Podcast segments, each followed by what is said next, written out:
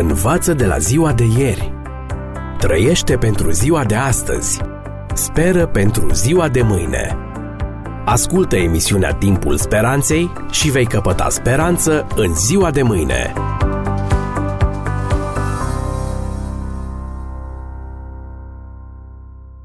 Dragi prieteni, în cadrul emisiunii noastre vreau să vă prezint un material care răspunde la o nouă dilemă creștină. A fost Dumnezeu părtinitor când a ales poporul evreu? Alegerea poporului evreu dintre toate popoarele existente pe pământ la data aceea a generat în multe minți o mulțime de întrebări. De ce tocmai poporul evreu și nu altul? Datorită căror criterii au fost aleși evrei și nu egiptenii, asirienii, babilonienii sau cananiții? A fost Dumnezeu părtinitor în această alegere? Ce scop a urmărit el atunci când a ales un singur popor din mulțimea celor existente pentru a împlini planurile? Între cuvintele rostite de Moise la hotarele Cananului, dincolo de Iordan și cu puțin timp înainte de moartea sa, se numără și următoarea afirmație. Citez. Căci tu ești un popor sfânt pentru Domnul Dumnezeul tău. Domnul Dumnezeul tău te-a ales ca să fii un popor al lui dintre toate popoarele de pe fața pământului. Am încheiat citatul Deuteronom 7 cu 6.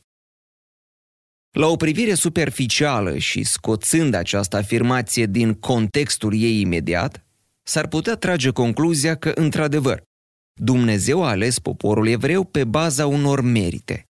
Ești un popor sfânt intenția lui fiind aceea de a fi pentru Israel un Dumnezeu, proprietate privată.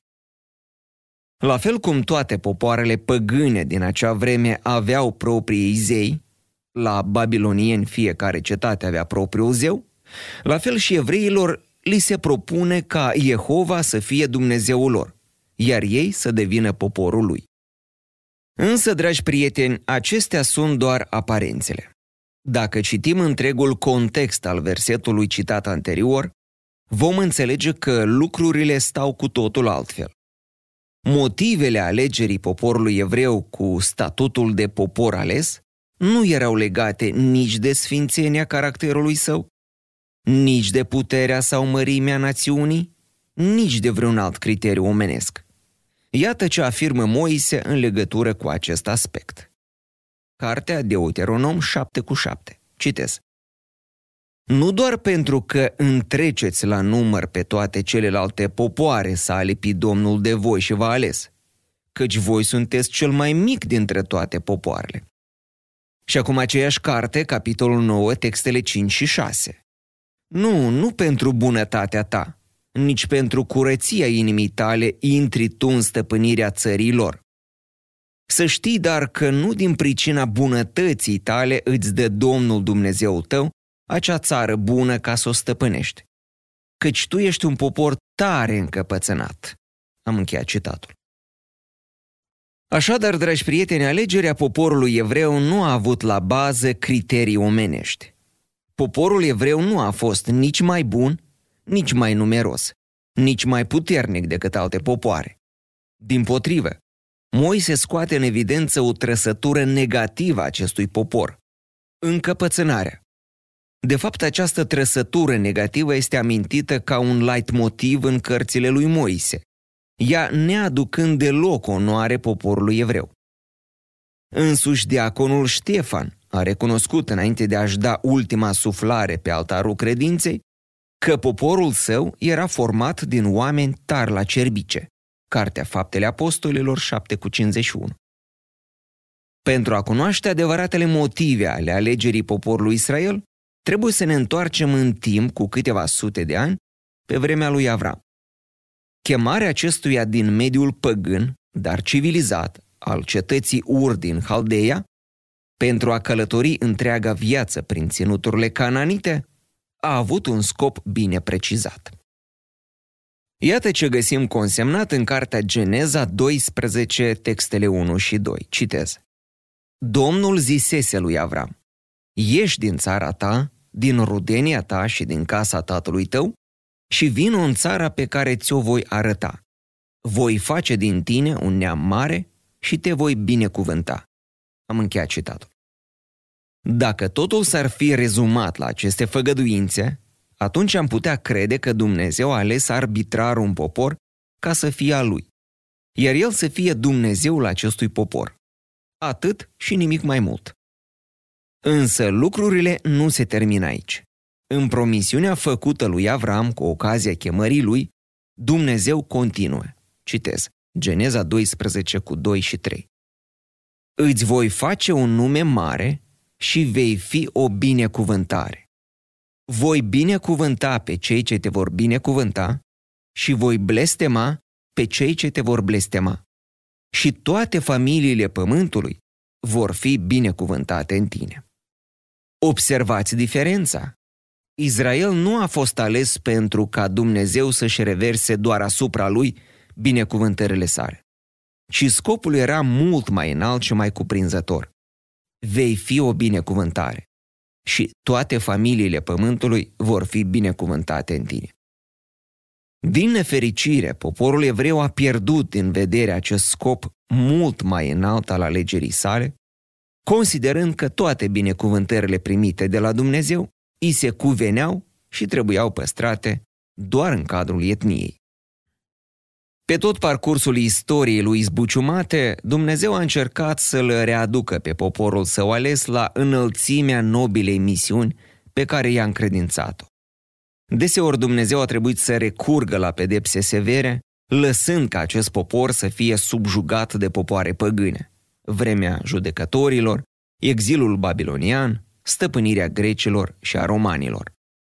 Alteori Dumnezeu le-a vorbit israeliților prin profeții săi, reamintindu-le că ei au fost aleși nu datorită unor merite personale, nici pentru a se bucura în mod egoist doar ei de binecuvântările lui Dumnezeu, ci cu un scop mult mai înalt și nobil, acela de a fi lumina neamurilor, de a aduce adevărul salvării până la marginile pământului. Iată ce spune în acest context profetul Isaia în cartea sa la capitolul 60 de la textul 1. Citez. Scoală-te și luminează-te, căci lumina ta vine și slava Domnului răsare peste tine. Căci iată, întunericul acoperă pământul și negura mare popoarele, dar peste tine răsare Domnul și slava lui răsare peste tine. Neamuri vor umbla în lumina ta și împărați în strălucirea razelor tale. Am încheiat citatul. Asemenea undelor de apă, ca niște cercuri concentrice, care sunt tot mai mari și care se depărtează tot mai mult de centru, lucrarea acestui popor de a lumina în întunericul lumii trebuia să atingă treptat toate națiunile pământului până la marginile lui. Capitolul 56 din cartea profetului Isaia ne vorbește despre străinii care aveau să-L recunoască pe Dumnezeu ca Domn al vieții lor. Acestor popoare străine Dumnezeu le promite solemn. Citez. Îi voi aduce la muntele meu cel sfânt și îi voi umple de veselie în casa mea de rugăciune. Arderele lor de tot și jertfele lor vor fi primite pe altarul meu, căci casa mea se va numi o casă de rugăciune pentru toate popoarele. Așa vorbește Domnul Dumnezeu, care strânge pe cei risipiți a lui Israel. Voi mai strânge și alte popoare la cei strânși acum din el. Am încheiat citatul. Din nefericire, poporul evreu și-a ratat misiunea. Dumnezeu însă nu a renunțat la planul său de a alege un popor. După eșecul evreilor, sveșnicul misiunilor i-a fost încredințat bisericii, despre care Mântuitorul Iisus a spus, citez, Voi sunteți lumina lumii. Tot așa să lumineze și lumina voastră înaintea oamenilor, ca ei să vadă faptele voastre bune și să slăvească pe Tatăl vostru care este în ceruri. Matei 5 cu 14 Astăzi, dragi prieteni, misiunea Israelului trupesc a fost preluată de Israelul spiritual, cel despre care Apostolul Petru scrie. Voi sunteți o seminție aleasă, o preoție împărătească, un neam sfânt, un popor pe care Dumnezeu și l-a câștigat ca să fie a lui, ca să vestiți puterile minunate ale celui ce va chema din întuneric la lumina sa minunată. Întâia epistola lui Petru, capitolul 2, textul 9. Rămâne totuși întrebarea, fie că vorbim de poporul evreu din Vechiul Testament, fie că ne referim la biserica creștină a Noului Testament, de ce totuși Dumnezeu are curs la metoda alegerii unui popor? Dwight Nelson, un pastor evanghelist contemporan, folosește următoarea ilustrație ajutătoare. Citez.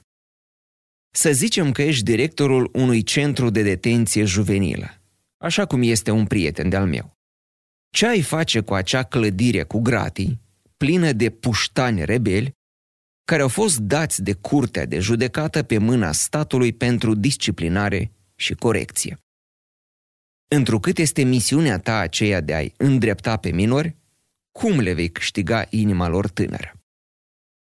Orice lider știe că, pentru a câștiga de partea sa un grup mare, fie el liniștit sau rebel, cheia strategică este să te apropii de un membru al său.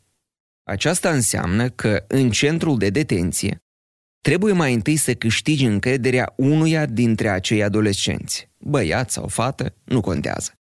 Evident, vei dori să stabilești o legătură cu un tânăr care are influența asupra celorlalți.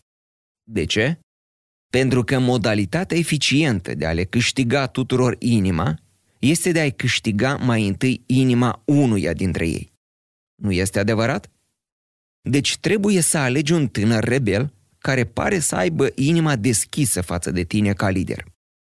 Poate că o vezi în ochii lui sau o simți în felul atent în care te ascultă ea atunci când toți ceilalți parcă te ignoră.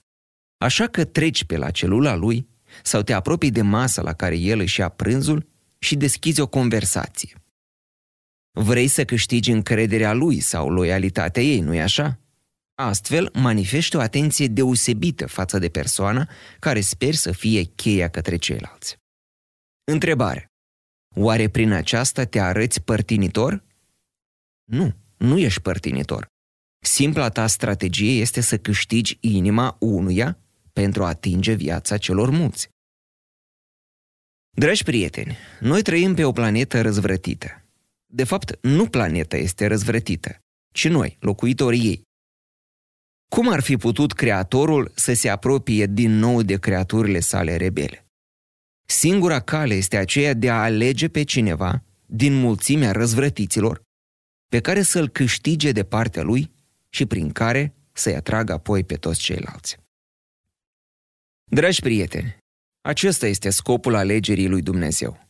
Ca fiecare om din această lume să ajungă să cunoască și să beneficieze de marele adevăr al salvării.